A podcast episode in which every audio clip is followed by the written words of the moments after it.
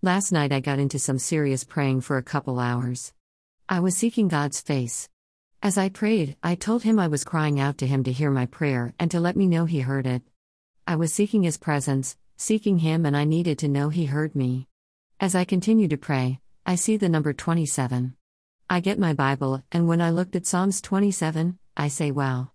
When I read Psalm 27 7 to 8, Hear, O Lord, when I cry aloud, be gracious and compassionate to me and answer me.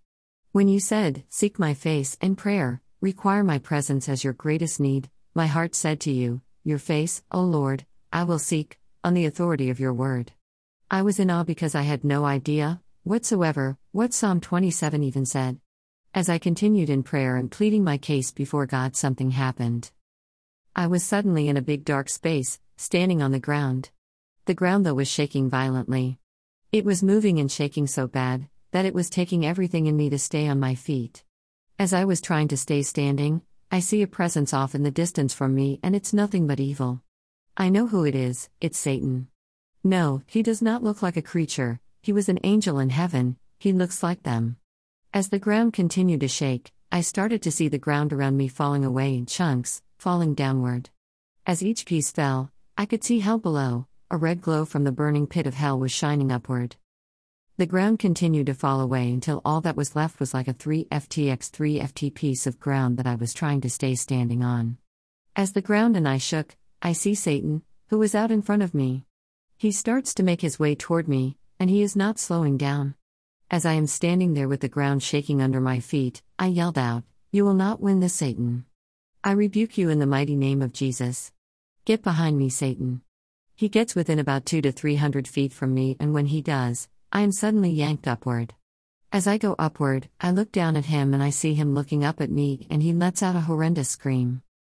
I am pulled upward quickly, and when I come to a stop, I see a very thick, deep wall of fire in front of me. I don't give it a second thought, I bend my head down and take off running through the fire with a yell.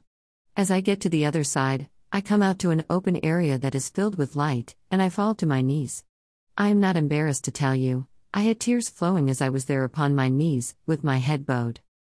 Zechariah 13:9 I will bring the third part through the fire, refine them as silver is refined, and test them as gold is tested. They will call on my name, and I will listen and answer them. I will say, They are my people, and they will say, The Lord is my God. As I stayed kneeling, suddenly, what looked like a long belt came down from above me and was laid lightly over my left shoulder. The belt of truth is a crucial piece of defensive armor guarding our inmost being in the battle against the lies and deceptions of the enemy. It hung down my back, over my shoulder, and down the left side of my chest. I could not see the top of the belt very well due to it laying on my shoulder. Yet, I knew without looking that there were three round discs on the belt. I could see they had a space between each one and they were attached to the belt. As I stayed there on my knees with my head still bowed downward and with the belt laying on my shoulder, I heard something. I heard a very loud noise, it was like a hundred soldiers took one step all at once. The sound was so loud it almost echoed. When I finally moved my head upward, I see on both sides of me angels in armor. There were many of them and they were ready for battle. I no sooner see this when I am suddenly back in the living room. I've had some encounters with Satan a few times since giving my heart to God and coming into my God given gifts. I can say this was one of the strongest one. Satan is real and so are his cohorts. Like Ephesians 6:12 says, "For our struggle is not against flesh and blood, contending only with physical opponents, but against the rulers, against the powers, against the world forces of this present darkness, against the spiritual forces of wickedness in the heavenly, supernatural places." Years ago, my feet hit the ground running away from the world and its ways.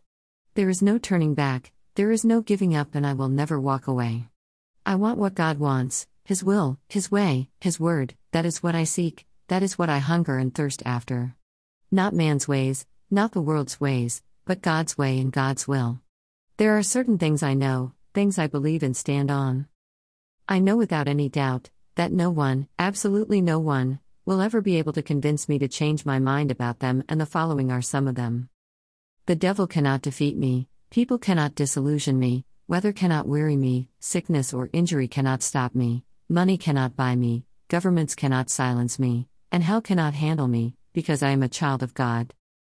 John 10 27 29 My sheep listen to my voice, I know them, and they follow me.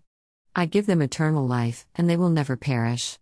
No one can snatch them away from me, for my Father has given them to me, and He is more powerful than anyone else. No one can snatch them from the Father's hand. Songs included Devil by Ann Wilson and Don't Tread on Me by We the Kingdom.